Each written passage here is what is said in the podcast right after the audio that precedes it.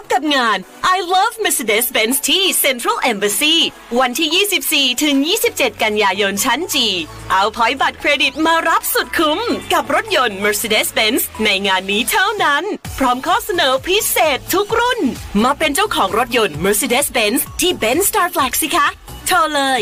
02 248 6699 เงื่อนไขไปไปตามที่บริษัทกำหนดเวนลอย Chain Lube ลื่น เวนลอย Chain Lube ช่วยป้องกัน เวนลอย Chain Lube ยืดอายุการใช้งาน สเปรย์น้ำมันฉีดโซ่คุณภาพสูง เวนลอย Chain Lube กระป๋องสีฟ้า ด้วยคุณสมบัติแทรกซึมลึกถึงก้านและข้อต่อ ช่วยให้ทนแรงดึง และแรงกระชากได้อย่างดีเยี่ยม ยืดอายุการใช้งาน ป้องกันสนิมและฝุ่น ช่วยหล่อลื่นได้ทั้ง สายคลัตช์สายคันเร่ง สายเบรก โซ่มอเตอร์ไซค์และจักรยาน โซ่ในโรงงาน ลวดโลหะ สายพานลำเลียง สเปรย์น้ำมันฉีดโซ่เวนลอย Chain Lube มีจำหน่ายแล้วที่เดอะมอลล์ทุกสาขา และศูนย์บริการเวนลอยทั่วประเทศ สเปรย์น้ำมันฉีดโซ่เวนลอย Chain Lube เวนลอย ลื่นเหลือล้น ทนเหลือหลาย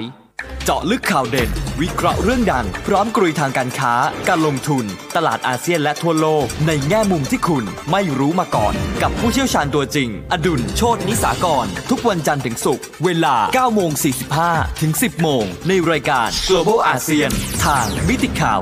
90.5 Smart News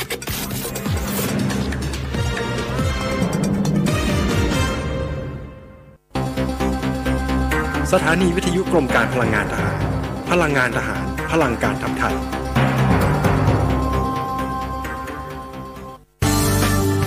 รายการ Insider Talk โดยธนงขันทองและทีมงาน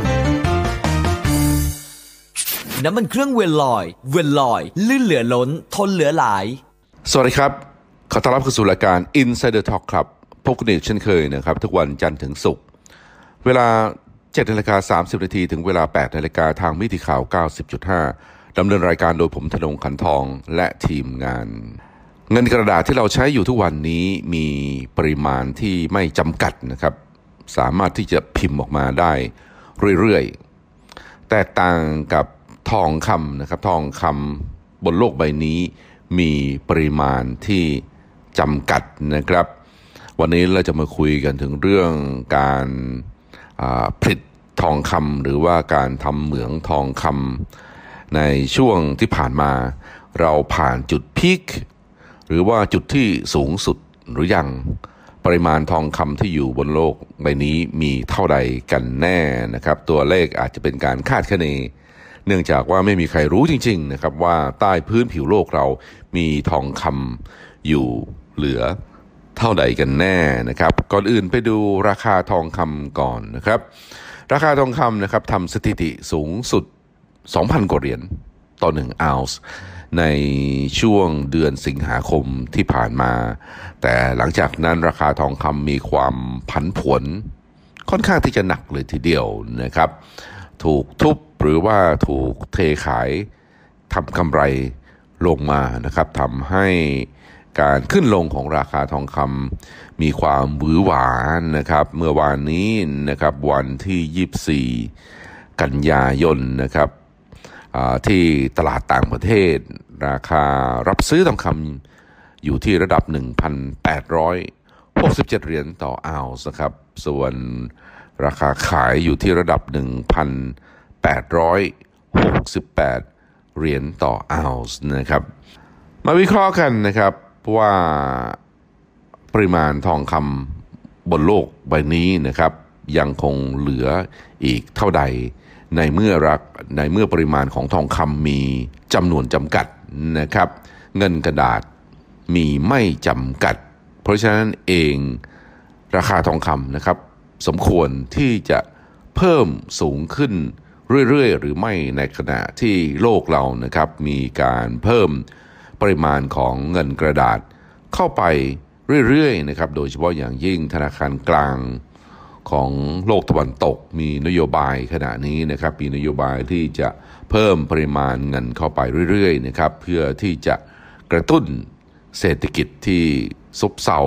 อย่างมากเลยทีเดียวจากการระบาดของโคโรนาไวรัสความจริงการเพิ่มของปริมาณเงิน ก็มีขึ้นตลอดเวลาอยู่แล้วนะครับเพื่อที่จะหล่อเลี้ยงระบบ การเงินทุกวันนี้ที่ต้องพึ่งพานะครับการเพิ่มปริมาณเงินของทั้งธนาคารกลาง และระบบเครดิตนะครับมิฉะนั้นระบบการเงินจะไม่สามารถเดินหน้าต่อไปได้นะครับ ทองคำนะครับขณะนี้เป็นที่ต้องการเป็นอย่างมากเลยทีเดียวนะครับสำหรับการลงทุนนะครับ ใครก็ตามที่มีทองคำถืออยู่เยอะนะครับ ถือว่า เป็นผู้ที่มีฐานะนะครับเป็นสัญลักษณ์ของฐานะนะครับ ในขณะเดียวกัน จะบอกว่าทองคำไม่มีประโยชน์ก็ไม่ได้นะครับ เนื่องจากว่าอุตสาหกรรมทางด้านอิเล็กทรอนิกส์ ต้องใช้ทองคำเป็นส่วนประกอบนะครับ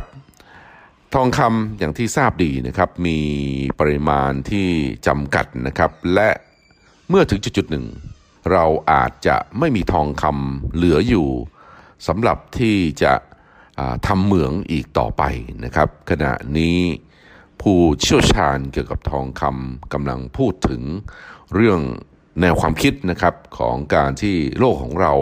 ได้ผ่านจุดพีคของการผลิตทองคำแล้วนะครับ การผลิตทองคำมีมาเป็นเวลา ช้านานนะครับในประวัติศาสตร์ของมนุษยชาติเรานะครับมีการใช้ทองคำเป็นสื่อกลางในการแลกเปลี่ยนนะครับใช้เป็นเงินตราชนิดหนึ่งนะครับในการแลกเปลี่ยนสินค้านะครับเหรียญทองคำเป็นเหรียญที่พึงปรารถนานะครับใครก็ตามนะครับที่สามารถครอบครองทองคำได้ ถือว่าผู้นั้นเป็นผู้ที่มีฐานะ หรือว่ามีความ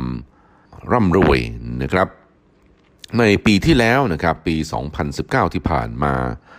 การผลิตทองคำนะครับของเหมืองทองคำต่างๆ ทั่วโลกนะครับ สามารถที่จะผลิตได้ในปริมาณ 3,531 ตันนะครับ นี่คือปริมาณที่โลกเรามีการผลิตทองคำทั้งหมด ในระดับนี้นะครับ 31 ตันนะครับเป็นการผลิตที่ต่ำกว่าในปี 2018 1%นะครับนี่คือตัวเลขที่ทาง World Gold Council นะครับหรือว่าสอบสภาทองคำโลกได้ให้ออกมานะครับ ถือว่าเป็นการผลิตทองคำในอัตราที่ลดลงตั้งแต่ปี 2008 เลยทีเดียวนะครับ มาฟังความเห็นของฮันนา แบรนด์สเตเตอร์นะครับซึ่งเป็นโฆษกของทาง World Gold Council นะครับได้ออกมาบอกว่า supply ของการทำเหมืองทองคำนะครับในอัตราที่โตขึ้นนะครับ ตอนนี้นะครับดูเหมือนว่าจะมีความลดน้อยลงนะครับ นิดหน่อยนะครับ ในอนาคตข้างหน้านะครับ ก็น่าที่จะ ค่อยๆลดลงไป เนื่องจากว่าโลกเรามีการทำเหมืองทองคำและทองคำอาจจะเหลือน้อยลงนะครับให้เราผลิตนะครับ การค้นพบแหล่งทองคำใหม่ๆนะครับค่อนข้างที่จะยากลำบากนะครับ เพราะฉะนั้นเองบางคนมองว่าการผลิตทองคำอาจจะผ่านจุดพีคหรือว่าจุดสูงสุด เลยทีเดียว แต่ว่า หลายคนก็บอกว่าอาจจะยังไม่ถึงจุดนั้นนะครับ เนื่องจากว่าจะรู้ว่าปริมาณทองคำอยู่ใต้พื้นผิวโลกมีอยู่เท่าใดนี่ก็ต้องใช้เรื่องของการเซอร์เวยนะครับ ต้องมีเครื่องมือทางด้านวิทยาศาสตร์ ไปสำรวจนะครับ และก็ไม่มีใครเอาเข้าจริงนะครับ รู้ว่าจริงๆเนี่ยปริมาณทองคำที่อยู่ใต้ผืนโลกมีเท่าใดนะครับ แต่ว่านะครับ ผู้เชี่ยวชาญบอกว่าโลกเราอาจจะไม่ได้เห็นนะครับกำลังการผลิตทองคำที่สูงขึ้น หรือว่ามีอัตราที่เติบโตขึ้นอย่างต่อเนื่องอีกต่อไปนะครับ ในขณะเดียวกัน ภายในระยะเวลาอีกหลายสิบปีข้างหน้านะครับ ปริมาณทองคำอาจจะลดลงนะครับ ในการผลิตนะครับ ลดลงไปเรื่อยๆนะครับ หรือว่า อยู่ในระดับที่แฟตไม่สามารถที่จะเติบโตได้อีกต่อไปนะครับ ไปดูปริมาณทองคำอของอในเรื่องของการผลิตนะครับ ในช่วงประมาณ 10 กว่าปีที่ผ่านมานะครับ ประมาณปี 2008 นะครับทองคำที่ผลิตอยู่ในโลกนี้นะครับอยู่ที่ระดับประมาณเกือบ 2,500 ตันนะครับในปี 2008 แล้วก็เพิ่มขึ้นไปอยู่ที่ประมาณ 2008 2009 นะครับออขอโทษนะครับ 2008 นี่ประมาณ 2,500 ตันนะครับ นี่คือปริมาณการผลิตทองคำทั้งโลกนะครับ 2009 ก็เพิ่มขึ้นไปประมาณ 2006 นะครับ ปี 2010 ก็อยู่ในระดับประมาณ 2007 หรือว่า 2008 ตันนะครับ ปี 2011 นะครับยังไม่แตะนะครับระดับ 3,000 นะครับกว่าจะแตะระดับ 3,000 ก็อยู่ในปีประมาณอ่า2014 2015 เนี่ยก็เลยเลยระดับ 3,000 ตันมานะครับ แต่ว่าเมื่อเทียบปีนี้กับปีที่แล้วนะครับ อย่างที่ได้เรียนทุกฟังได้ทราบนะครับ การผลิตทองคำอยู่ในระดับที่ลดลงนะครับ ปีที่แล้ว 3,531 ตันนะครับ ซึ่งก็ถือว่าเป็นปริมาณที่ไม่มากนักนะครับ จริงๆแล้วเนี่ยการผลิตทองคำก็ขึ้นอยู่กับราคาได้ ท่านผู้ฟังคงจะจำกันได้นะครับ ช่วงที่ราคาทองคำมีระดับที่ต่ำนะครับ ประมาณ 1,000 1,000เหรียญ1,100 เหรียญมีการพูดกันว่าถ้าหากว่าราคาทองคำมีระดับต่ำกว่าประมาณนี้นะครับ1,000 เหรียญ1,100 เหรียญก็จะไม่คุ้มทุนนะครับสำหรับการผลิตทองคำเนื่องจากว่า cost หรือว่าค่าใช้จ่ายในการผลิตทองคำเนี่ยถูกสูงมาก ๆ เลยทีเดียวการทำเหมืองเพราะมีต้องการต้องมีการจ้างคน ต้องมีสัมปทานนะครับ ต้องใช้อุปกรณ์ที่อุปกรณ์หนักนะครับในการทำเหมืองทองคำเพราะฉะนั้นเองไม่คุ้มนะครับ ถ้าหากว่าอทองคำมีราคาที่ต่ำแต่ขณะนี้นะครับพอทองคำมีราคาสูงขึ้นนะครับ ก็จะทำให้มีความคุ้มทุนนะครับ อย่างไรก็ตามทางจีนหรือว่าทางบางประเทศนะครับที่มีการ ผลิตทองคำโดยหน่วยงานของทางด้านรัฐบาลก็จะไม่อาอาจจะไม่คิดมากนะครับ หรือว่าเรื่องของทุนเนื่องจากว่าทองคำถือว่าเป็นรีเซิร์ฟหรือว่าถือว่าเป็นเงินสำรองของประเทศนะครับที่ต้องเก็บเอาไว้นะครับ ถ้าหากว่าดูกราฟเส้นราคาของทองคำในระยะยาวแล้ว ราคาทองคำมีแต่จะสูงขึ้นไป เรื่อยๆนะครับแม้ว่าบางช่วงราคาทองคำอาจจะมีความผันผวนนะครับมีการปรับตัวนะครับคำถามต่อไปคือปริมาณ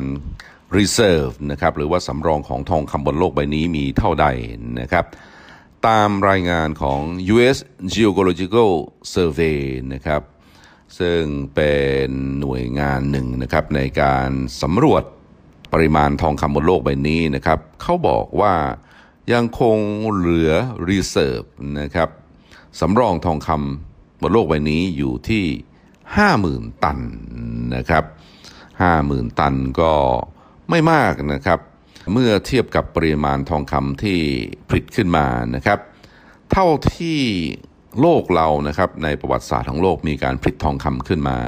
ตอนนี้นะครับทองคำ ถูกนำขึ้นมาจากใต้พื้นผิวโลกขึ้นมาบนผิวโลก แล้วก็หล่อเป็นแท่งหล่อเป็นเหรียญนนะครับ เอาทองคำไปใช้เป็นเครื่องประดับ หรือว่าใช้ในอุตสาหกรรมต่างๆ ทั้งหลาย มีปริมาณทั้งหมดนะครับ1 9 0 0 0 0 ตันเท่านั้นเองนะครับ ยังไม่ถึง 2 0 0 0 0 0 ตันนะครับ ในขณะที่ราคาทองคำอยู่ที่ระดับต่ำกว่า 2,000 เหรียญ ต่อออนซ์นะครับในขณะนี้นะครับ จากปริมาณทองคำนี้นะครับก็คาดการณ์คร่าวๆนะครับ ก็ยังคงเหลือ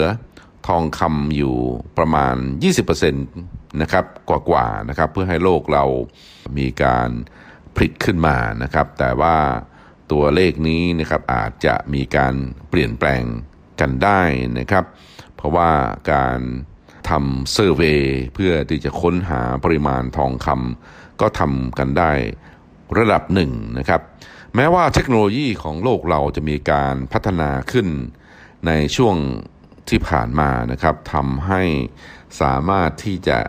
เข้าไปทำเหมืองทองคำในพื้นที่ที่ค่อนข้างที่จะยากลำบากนะครับ แต่ว่ามนุษย์เราก็มีความ เก่งกล้าสามารถขึ้นไปเรื่อยๆนะครับในการพัฒนาเทคโนโลยี เพื่อที่จะผลิตทองคำนะครับ ไม่ว่าจะเป็นนวัตกรรมในการใช้ Big Data นะครับนวัตกรรมในการใช้ปัญญาประดิษฐ์รวมทั้ง Smart Data นะครับการทำเหมืองแบบ Smart Data ซึ่งสามารถที่จะทำให้การผลิตทองคำ ได้ในปริมาณที่สูงสุดนะครับในขณะเดียวกันช่วยลดคอสนะครับช่วยลดค่าใช้จ่ายนะครับในการผลิตทองคำนอกจากนี้เองมีการใช้หุ่นยนต์นะครับเข้าไปช่วยนะครับในการทำเหมืองทองคำในบางไซต์นะครับหรือว่าในบางพื้นที่นะครับต่อไปจะมีการใช้หุ่นยนต์แทนคนมากยิ่งขึ้นนะครับ เพราะว่าบางครั้งนะครับ ใช้คนลงไปใต้พื้นผิวโลกนะครับ เพื่อที่จะขุดเพื่อที่จะเจาะนะครับ ใช้อุปกรณ์เครื่องมือหนักในการขุดเจาะน้ำมันเนี่ยก็จะเป็นทองคำนะครับโทษทีนะครับ ก็จะเป็นอันตรายนะครับ ในขณะเดียวกันการผลิตทองคำออกมาในไซต์นะครับ ถ้าไม่ได้มีการดูแลดีๆ ก็จะก่อให้เกิด หรือว่าเป็นเรื่องของการทำลาย สิ่งแวดล้อมนะครับ ประชาชนที่อยู่พื้นที่ใกล้เคียงก็มีการประท้วงก็เป็นไปได้นะครับ แหล่งที่ผลิตทองคำที่ใหญ่ที่สุดในโลกตอนนี้อยู่ที่ไหนนะครับอยู่ที่เซาท์แอฟริกานะครับเขาเรียกว่าบริเวณนี้ Witwatersrand นะครับเบซินซึ่งเป็นแหล่งที่ผลิตทองคำที่ใหญ่ที่สุดในโลกเลยทีเดียวนะครับแหล่งผลิตทองคำ w i t w a t e r s r a n นี้นะครับ ผลิตมาแล้วประมาณนะครับ 30%ของปริมาณของทองคำของทั้งโลกทั้งหมดนะครับ ก็อยู่ที่บริเวณนี้ที่เซาท์แอฟริกานะครับ นอกจากนี้เองยังมีเหมืองทองคำอีกแห่งหนึ่งนะครับ ในเซาท์แอฟริกานะครับ เรียกว่ามะโพเนงนะครับ ซึ่งเป็นแหล่งที่ค่อนข้างที่จะมีความลึก มากเลยทีเดียวใต้พื้นผิวโลกนะครับ รวมทั้งที่ซูเปอร์พิทนิวมอนต์บอดดิงตันนะครับ นี่คืออีกสองเหมืองในประเทศออสเตรเลีย ส่วนในประเทศอินโดนีเซียนะครับเหมืองกราสเบิร์กไมน์นะครับ ในอเมริกาก็มีเหมืองทองคำอยู่ที่มลรัฐเนวาดานะครับขณะนี้จีนเองถือว่าเป็นประเทศที่มีการผลิตทองคำได้ มากที่สุดในโลก แต่ว่าจีนไม่ได้มีนโยบายขายทองคำออกมานะครับ ผลิตทองคำออกมา เพื่อที่จะใช้ภายในประเทศ หรือว่าใช้เป็น reserve นะครับเงินสำรองของประเทศ ในขณะเดียวกันทั้งแคนาดา รัสเซียและเปรูนะครับก็เป็นอีก 3 ประเทศที่เป็นผู้ผลิตรายใหญ่ของทองคำนะครับ บ้านเราก็มีการผลิตทองคำเหมือนกันนะครับ แต่ว่า ปริมาณไม่เยอะนะครับที่ผ่านมาประเทศไทยก็ถือว่าเป็นประเทศที่มีทองคำอยู่เพียงพอนะครับที่จะใช้ภายในประเทศนะครับ แต่ว่าวันนี้เราจะมาโฟกัสในเรื่องของ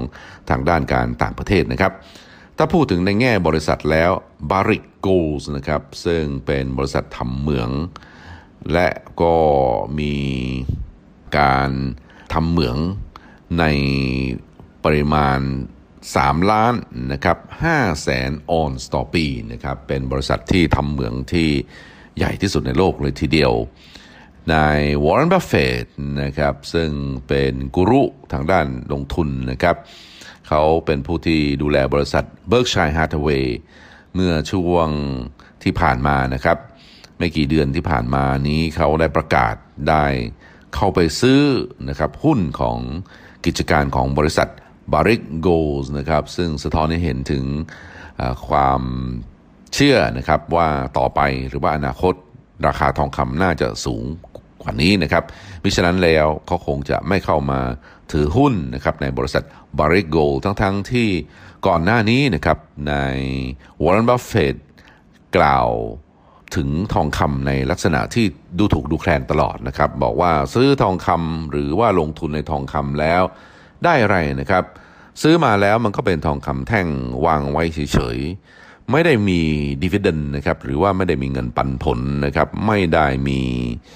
ดอกเบี้ยจ่ายนะครับ ในขณะเดียวกันเราต้องหาเซฟหรือว่าหาที่ปลอดภัยในการที่จะเก็บทองคำนะครับ มีคอสหรือว่ามีค่าใช้จ่าย ในการเก็บรักษาทองคำนะครับ ไม่เหมือนกับหุ้นนะครับ ลงทุนกับหุ้นจะได้ส่วนล้ำของมูลค่าหุ้นเวลาหุ้น มีราคาปรับตัวสูงขึ้น รวมทั้งหุ้นนั้นมีการจ่ายเงินปันผลนะครับ ในขณะเดียวกันถ้าลงทุนในพันธบัตรนะครับพันธบัตรหรือว่าตราสารหนี้ต่างๆ ทั้งหลาย ก็จะให้ผลตอบแทนในรูปของยิวนะครับหรือว่าเรื่องของดอกเบี้ย แต่ว่าลงทุนในทองคำไม่ได้อะไรนะครับ แต่ว่าใน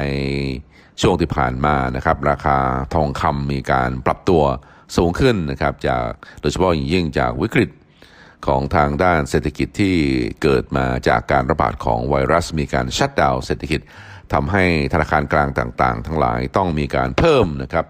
การอัดสภาพคล่องเข้าไปในระบบการเพิ่มปริมาณเงินเข้าไป นักลงทุนนะครับเข้ามาถือทองคำเพื่อที่จะปกป้องนะครับความมั่งคั่งของตัวเองจากแนวโน้มของ เงินเฟอ้อที่จะสูงขึ้นไปเรื่อยๆนะครับจากการเพิ่มปริมาณเงินของธนาคารกลางที่ได้ปรับเป้าหมายนะครับโดยเฉพาะอย่างยิ่งธนาคารกลางของสหรัฐนะครับ ที่เคยตั้งเป้าหมายว่าจะให้จะดันเงินเฟอ้อไปให้อยู่ที่ระดับ2เปอร์เซ็นต์นะครับแต่ว่าเงินเฟอ้อเป้าหมายนี้นะครับถูกปรับให้สูงขึ้นนะครับ หมายความว่าธนาคารกลางจะมีการเพิ่มปริมาณเงินเข้าไปนะครับ แม้ว่าเงินเฟอ้อจะสูงกว่าระดับ 2%เอากันว่า 2.5%นะครับหรือว่า 3%ทางเฟดก็จะไม่ขึ้นดอกเบี้ยนะครับ โดยจะกดดอกเบี้ยที่ระดับ 0 ถึง 0.25%ไปอย่างน้อยไปจนถึงปี 2023 หรือว่ามากกว่านั้นก็เป็นไปได้นะครับ เท่ากับว่า ทาง US Federal Reserve หรือว่าธนาคารกลางของสหรัฐรวมทั้งธนาคารกลางอื่น ๆ ของโลกตะวันตกนะครับ ตอนนี้อยู่ในสภาพที่เรียกว่าติดกับดักสภาพคล่องนะครับเพิ่มต้องเพิ่มปริมาณเงินเข้าไปในระบบการเงินไปเรื่อย ๆ นะครับ ไม่สามารถที่จะหยุด